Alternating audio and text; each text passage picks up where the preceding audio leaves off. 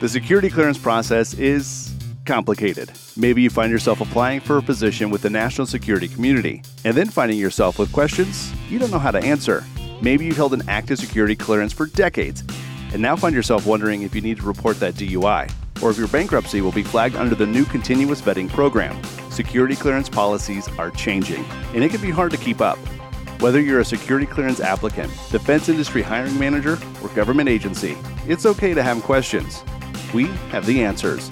Welcome to Security Clearance Insecurity on Federal News Radio. Brought to you by your hosts, Lindy Kyzer of ClearanceJobs.com and Sean Bigley. Hi, this is Lindy Kyzer with ClearanceJobs.com, and welcome to this episode of Security Clearance and Security on Federal News Radio. Today, we are chatting with Laura Nelson. Laura is the president and CEO of the National Cryptologic Foundation. They have a goal to educate, engage, and commemorate under that umbrella, they have a few things that they're celebrating this fall that we wanted to chat with a little bit more today. So thank you so much, Laura, for taking the time to be on the show. Thank you so much. Thank you for having me. So the National Cryptologic Foundation, it's even for folks who are kind of in this industry or community, I think unless you've worked for the NSA, the notion of code breaking, cryptography, the fact that there is this cryptologic foundation might not be clear to a lot of folks. So, can you just kind of introduce the organization for folks who have not heard of you before a little bit of history and some of the key goals that you kind of are working on and working toward today. So, originally, the National Cryptologic Foundation was incorporated as the National Cryptologic Museum Foundation. It was initiated at the request of the then NS National Security Agency Director, Lieutenant General Ken Minihan, and Major General Johnny Morrison founded the foundation. The purpose originally was to require artifacts for the the museum, which was new at that time, and to provide financial support for its programs and displays, things that you couldn't use federal money to support. Over the years, the mission has broadened significantly beyond the museum. While we still do support the museum, but we do a lot of other things as well. And as a result, we changed our name in 2020 to the National Cryptologic Foundation. Our primary mission is to strengthen trust in the digital ecosystem, ensure democracy and freedom through education, engagement, and commemoration. So, you know, hitting those three things, the commemoration is still an important part of what we do. We have some robust partnerships, especially with the National Security Agency, and we try to find innovative ways to build a future cyber and cryptologic workforce and engaging with government, industry, academia, and the public to explore cyber and cryptologic topics and to mitigate related threats. Okay, so you just kind of teed to my next question a little bit. We're kind of talking about stakeholders. So, as a foundation, I know you recently had an event that was targeting young people and kind of talking about cyber careers for young people. I know you do a lot of partnerships with the educational community. Who are some of the other folks who should know about the Cryptologic Foundation or folks that you're primarily working with? Well, as you mentioned, we do work quite a bit with public and private educators and youth from the ages 11 to 21 and with other nonprofits such as Teach Cyber, who helped work with us to co create the cyber security curriculum guidelines. And Teach Cyber has gone on to create a year long high school cybersecurity curriculum, which is free to administrators and educators. We do work quite a bit with various school systems, including in the state of Maryland. And I'd say, you know, for that education piece of it, that is our, our primary audience. We recently held an event with Cyber Saturday, which allowed current, rising, and fifth through ninth graders to learn a bit more about cyber data care and staying safe online through some hands-on experiences. And in doing that we worked with a organization dreamport to do that. And their engineers helped create some of these games for the kids to you know, get hands-on experience. And this was all based on our outsmart cyber threats collection which is a series of booklets that really introduce kids into how to be cyber smart and safe the other place that we really get involved is with the state. We hope to do this more on a national level, but starting in the state of Maryland, we've worked quite a bit with legislators to advocate for cyber related bills.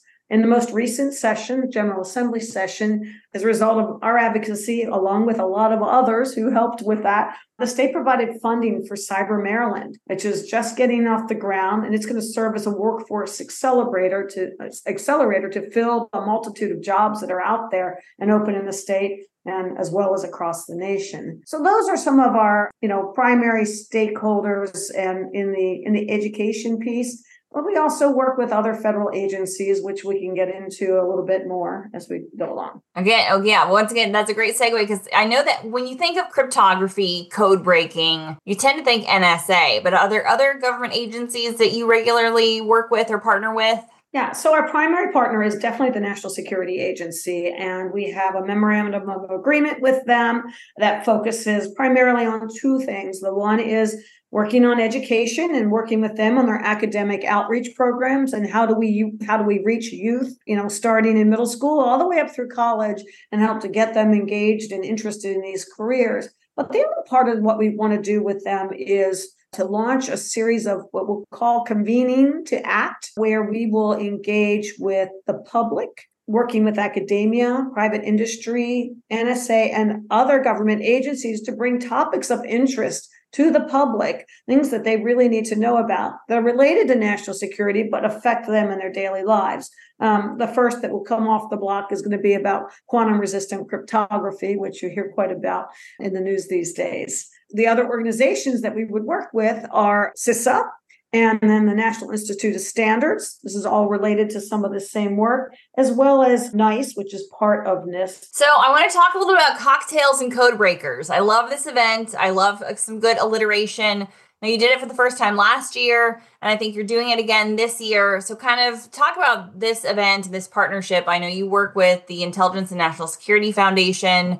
What is it? What can folks expect? Maybe why should they attend this event that you're hosting? Yeah, so we're really excited about our second annual Cocktails and Codebreakers event. It will be on October 11th from 5 to 7 p.m. at the Hotel at Arundel Preserve in Hanover, Maryland. Uh, that's a really nice venue. They, they did a fabulous job in helping us with that last year. This year, we have two featured speakers. First is the Honorable Ronald Moultrie, who is the Undersecretary of Defense for Intelligence and Security.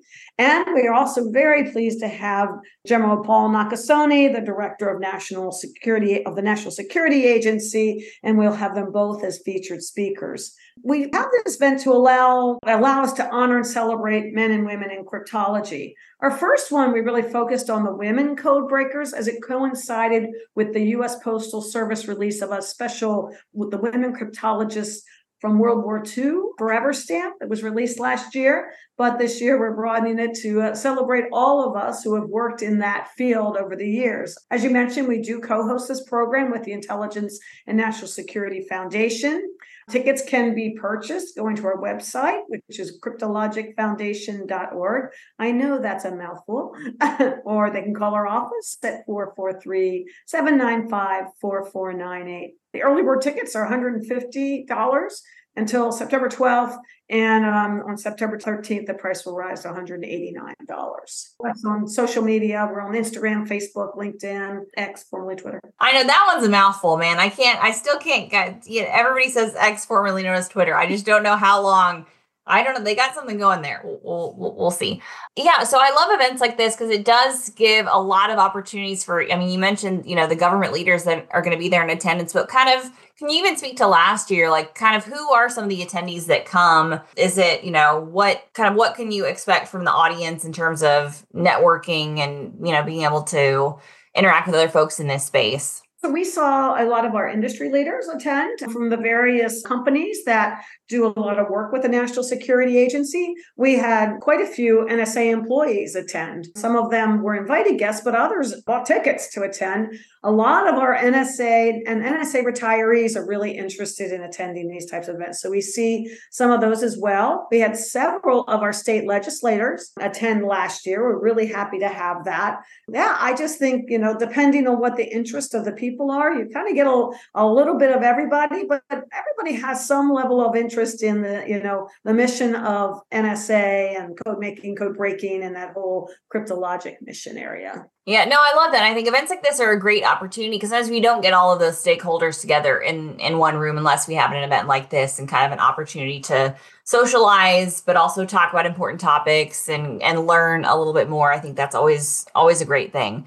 Um, so cryptography, code breaking. I want to talk a little bit about this because there's a cool factor there, but definitely also an old school factor. So I think one of the things that people are sometimes surprised about is, you know, obviously have this key partnership with the NSA because we still need code breakers and cryptographers, and a lot of what we're doing in the cyber realm actually kind of overlaps with that. So, do you think people realize what those career opportunities look like, and kind of how do we unpack this whole notion of cryptography, code breaking with the modern security and intelligence missions that we're trying to fill? I think it is misunderstood, and those opportunities aren't, you know, the, the, general public doesn't realize what kind of jobs are out there. I have to be honest, in my NSA career, I did work as the deputy of the, the cryptanalysis organization, which was just fascinating. What a fascinating job it was, because I, my background as an engineer and having the ability to work with these mathematicians and these brilliant minds who are, you know, solving some of our hardest problems was a real was an honor and a privilege for me. But I think the thing that people need to understand is uh, you know, cryptography is fundamental. It's a key building block to making the internet secure. Everything we do every day has some level of cryptography in it. And I think the public needs to understand why that's so important because this is how you protect the confidentiality of your information. And encryption is the only way to ensure that your data is secure while, while being stored and transmitted. So the career opportunities span quite a bit, right? You could be somebody who is a mathematician working to develop encryption protocols, but that then spans to the larger cyber related fields you know, according to cyberseek.org, over 660,000 unfilled cybersecurity jobs exist in the US. We need to fill those jobs. It's important for all aspects of our national commerce, our national security. 100,000 of those unfilled jobs are in DC, Maryland, and Virginia alone. So just think of how many jobs are out there we just can't find the people to fill. So, one of our areas of focus for the, the foundation is to build awareness of the variety of pathways and particularly for non degree programs and non traditional avenues for 11 to 18 year olds to pursue and how they might get into the field, help the educators, counselors, underserved populations, and employers find a way to fill these jobs and find these candidates. No, I love that. And I love that you mentioned, you know, kind of looking at untraditional backgrounds, non traditional candidates, and how we can apply that because there is so much of kind of a a problem solving capacity that you can really upskill and retrain and get folks once they kind of kind of start looking at this problem from a different angle. So yeah you mentioned that like the you know the notion of like encryption is incredibly important. You know we talk about protecting the information that we have and that is you know that's basically cryptography is what we're looking at. So we kind of we don't use that term but i think more and more we know the need to protect our information and it's going to take this special skill set protect them. I'm wondering if I can apply my capacity for escape rooms as, and pretend and put it on my resume and say that I can have code breaking skills. I love the work that you're doing, you know, working with different populations, trying to get young people engaged, trying to get the senior leader, you know, aspect engaged. You know, any other takeaways, folks, you would want folks to know about the National Cryptologic Foundation, things that they should look forward to and expect to hear from you in the months to come? Sure. We have a couple of things that are coming up. Season two of our Cyber Chats podcast series is launching on Thursday, September 14th. And this podcast exposes youth to cybersecurity concepts, opportunities, and careers through conversations with industry professionals and youth in the cyber community. You'd be amazed at how many youth are already involved in this work and launching their own careers, even, you know, as young as, you know, 13 or 14 years old. We also have a game we're going to launch, which is NCF sponsored development of two computer based cybersecurity themed games designed for middle a middle school audience. And then we do have a one other, uh, two other events coming up. We have a golf tournament, Crypto Cup, that's going to come up in October as well. And in November, we're going to be the co-host of the National Cybersecurity awards program that will be on November 16th. Awesome. I mean, I think this is a critical moment. I think we have such a need for more folks to be able to fill these positions. The government has a lot of amazing opportunities. So sometimes it's like translating that gap. And I really appreciate the work of the National Cryptologic Foundation helping to kind of communicate even more. And again, just creating all of those on ramps for young people for you know folks to be engaged in this community to learn more about these missions because we know over at clearance jobs there's a, there's a lot of jobs to fill so how do you kind of convey the excitement around it um, and keep the interest going and you have a a lot going on to do that. So thank you so much, Laura, for taking the time to be on the show. I really appreciate it. And thank you, Lindy, for supporting our events and getting our message out there to the public. Check out the National Cryptologic Foundation, folks. They have a lot of stuff going on. And if you have an interest in cyber or if you're a parent, who's trying to get your kids engaged in this. I love that they have resources in that area too. So check it out.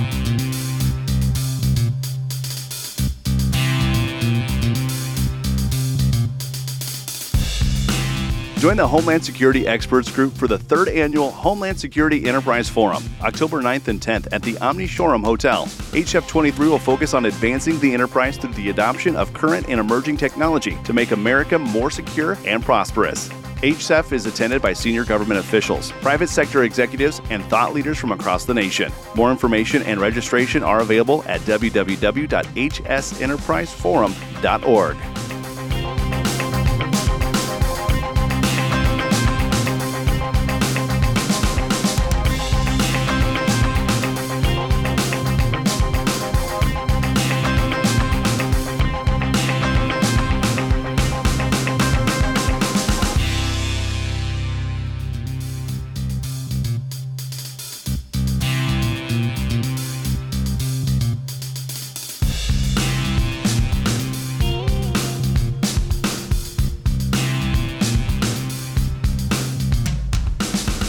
Need to hire security cleared professionals? Reach the largest collection of cleared candidates with clearancejobs.com. Cleared professionals trust the privacy and security of ClearanceJobs Career Network, along with federal agencies and more than a thousand intelligence and defense contractors. Features like IntelliSearch, workflow, and meetings make it easy to build relationships, pipeline, and automate the recruiting process while slashing time to hire. Get more information and learn how you can connect with top cleared candidates at clearancejobs.com.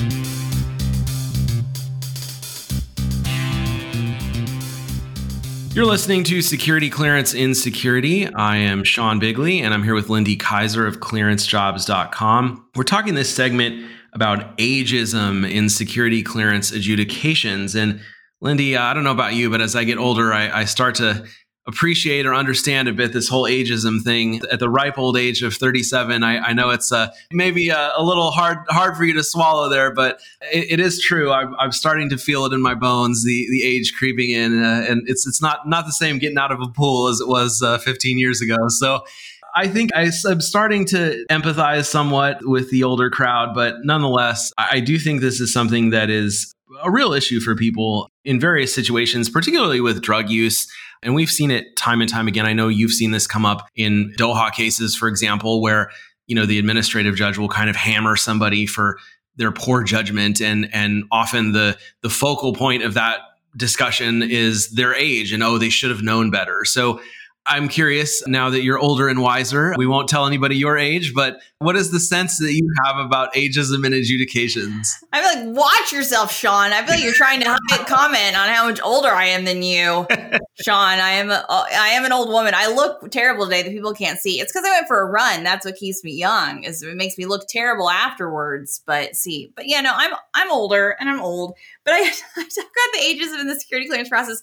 I've actually written about this though because I get a ton of questions about what it's like to be a woman working in the defense industry. Having worked at the Pentagon and you know served in different roles, I got asked a lot if there was gender discrimination within the military, and I, that actually wasn't my personal experience. I think everybody has different experiences, but what I said from the get go is there was absolutely gray hair discrimination in the Pentagon, i.e., if you didn't have any yet, they were not going to take you very seriously. So there was a lot of and I think we have this cult of experience around the defense industry, and you can see that. So if you have experience that's certainly favored, what you mentioned is literally the crosshairs of that around the security clearance process is that they certainly expect you to know better once you have some gray hairs. So it's always interesting reading the DOHA cases that they actually list out your age, your marital status, some personal details, sometimes some really obscure ones, probably which people are volunteering as a part of this process, but things that you might not necessarily consider relevant and I think it's because we do have this whole person concept. So they're looking at the, the t- totality of your life and circumstances and saying,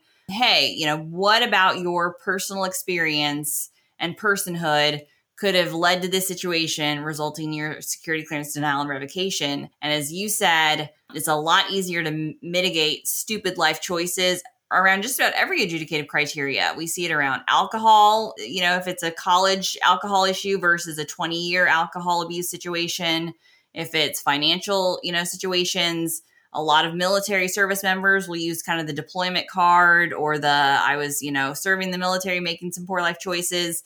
If you're a defense contractor who's been working for 30 years, that's like a little bit harder of a card to play. So yeah, I'd love to get even you know more insight in your experience around that. But that is my understanding based on reading the cases is that age is going to be a factor in the security clearance process. It will help you in terms of your career viability in a lot of cases because the government does like people with experience. It will hurt you if you do something dumb and are looking at losing your security clearance because they expect you to know better at that point. Yeah, it's funny. It is a double edged sword for sure. It's much like in the legal industry. I mean, you know, there's an old joke that people hire lawyers with gray hair and it's it's very true. Now I have no hair at this point left, so I that's not an issue for me. And I I also did most of my work when I was practicing remotely, so most of my clients had no idea how old I was. So I think that also helped. But yeah, I mean, it, it does cut both ways. I always think about this in the context whenever I hear this word ageism. One of my favorite movies of all time, Ferris Bueller's Day Off, and the and the scene where he famously opines that isms are not good. And I agree completely. There, there are very few if any, isms that I can think about that are good, and ageism is certainly one of them. And I, you know, yes, it, it may be viewed as discriminatory. Certainly, in other contexts, you know, it would be right. I mean, you know, in the private sector and in hiring generally, you know, you can't discriminate against somebody because of their age. Just like, by the way, you can't discriminate against somebody for having uh, perhaps a mental health condition in many states and in many job descriptions.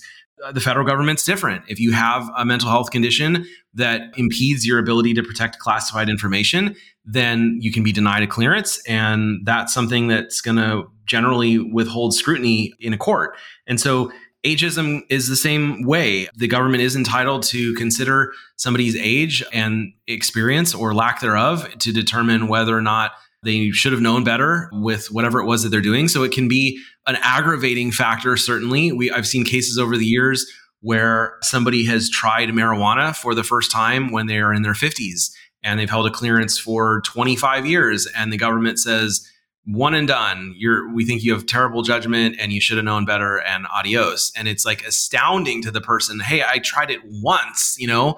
I've seen cases on the other hand where somebody's coming into the government They've tried every drug under the sun and dozens of times, but it was when they were in college and now they're 25 and they've had a few years under their belt. It passes muster. So, you know, there is really a disparity here. I think, particularly in the case of drug use, but also, you know, to your point, just judgment generally. Like that word, as subjective as it is, comes up all the time in security clearance adjudications reliability, also a big one, integrity, and then, of course, judgment. Those three kind of prongs, I would say, are, are the most commonly touted attributes that clearance holders are expected to have. And so, when one of those is kicked out from under you, it's kind of like the three legged stool that everything comes crashing down. It's tough, but you know, have you seen people be able to kind of rehabilitate the ageism issue, or in your sense, is it kind of you know, well, you should have known better and that's it. You know, your judgment is sort of fatally flawed. I do think the government does look at the totality of circumstances. So if you have, I, I've seen those cases where someone certainly is a more senior person and should have known better and has been able to mitigate it showing a lot of other you know existential circumstances around why they slipped up and did something i think the other area where kind of ageism has come up recently and we talked we've talked about this before, Sean, is with the Teixeira case and how the young people having security clearances. I know we kind of talked about that last time. And so I've gotten a few questions recently about, hey, is this isn't this a part of a trend we have reality winner we have this guy edward snowden it's only young people who leak classified information and i'm always like well i mean look uh, no not not actually like we have to remember years before like what's right in front of our face we have harold martin even recently but a lot of cases if you look at even especially go to the NCSC website and look up their cases for folks who have been worked in defense contracting, you know, sent documents over to China. A lot of folks serving across the military, many of them in that middle aged kind of experience level. So the espionage issue, as far as ageism, you could honestly say that the government is right to look at people in middle age who are kind of having financial issues. I mean, midlife crisis is real, people. Things get real legit. You start having a lot of kids, you got a lot of money problems, you got tension, you got relationship problems, man. Life hits hard. I'd give a young person with a clean slate a clearance before I'd give some of the people I know hitting middle age, man, making some poor life choices. I think that's where it comes across. I think the government is probably right to look at somebody and say, you just have more to lose and more to gain. And so there's just a, some folks, you know, that judgment, reliability, trustworthiness piece of it if you're making poor choices around a lot of other issues, are you going to make those around your career? I really was thinking about ageism in the context of being old, right? I mean, that's what t- typically we think of ageism as discrimination against older people. And and yet you bring up a very good point, which is does it work the reverse way and and are younger people potentially because of their age and their perceived you know inexperience or or in this case uh you know potential to have a you know a, motor mouth and and you know leak secrets or or whatever the case may be is is that also harming our ability to recruit well qualified people into national security jobs. And i do think it cuts both ways. I mean yes i think there have been some bad press lately uh, for younger folks uh, in the national security community as a result of a few people making bad decisions um, but i think on the whole at least from what i've seen in my law practice I think the older you get and the longer you've been around this space, the harder it is to recover from a bad judgment call as opposed to being someone younger. I think the the flip side is being younger, 20 somethings are not typically known for good judgment. So there's probably a wider pool of people who have maybe disqualified themselves temporarily from holding a clearance but it's not to say that that's you know not recoverable and so i over the years represented a lot of younger people who had made mistakes for example, in their college years, and now they're in their early to mid 20s and they're trying to right the ship and get into their dream job. And and I would get calls like that all the time, like, you know, oh my gosh, I'm so frantic and I have so much anxiety. You know, I smoked weed every day for, you know, my college career what do i do and i, I would always tell them you know it, you're not completely down and out permanently you probably just need to give it a little bit of time and you're going to be okay i suppose as you get older and older, that may be less of a luxury. So at the end of the day, we all make choices. And uh, I guess the best thing I can say is hopefully, if they're poor choices, you make them while they're young. Thank you for listening to this episode of Security Clearance and Security. Please note, the information provided on this program is intended as general information only and should not be construed as legal advice. Consult a security clearance attorney regarding your specific situation. Have a question about the security clearance process? Interested in submitting your own topic? Have a question you'd like us to address on a future episode? Drop us an email, editor at clearancejobs.com. Thank you for tuning into Security Clearance and Security with your host, Lindy Kyzer of clearancejobs.com and Sean Bigley. Join us next time as we continue to answer all the questions about security clearance careers you have, but we're too afraid to ask your security manager.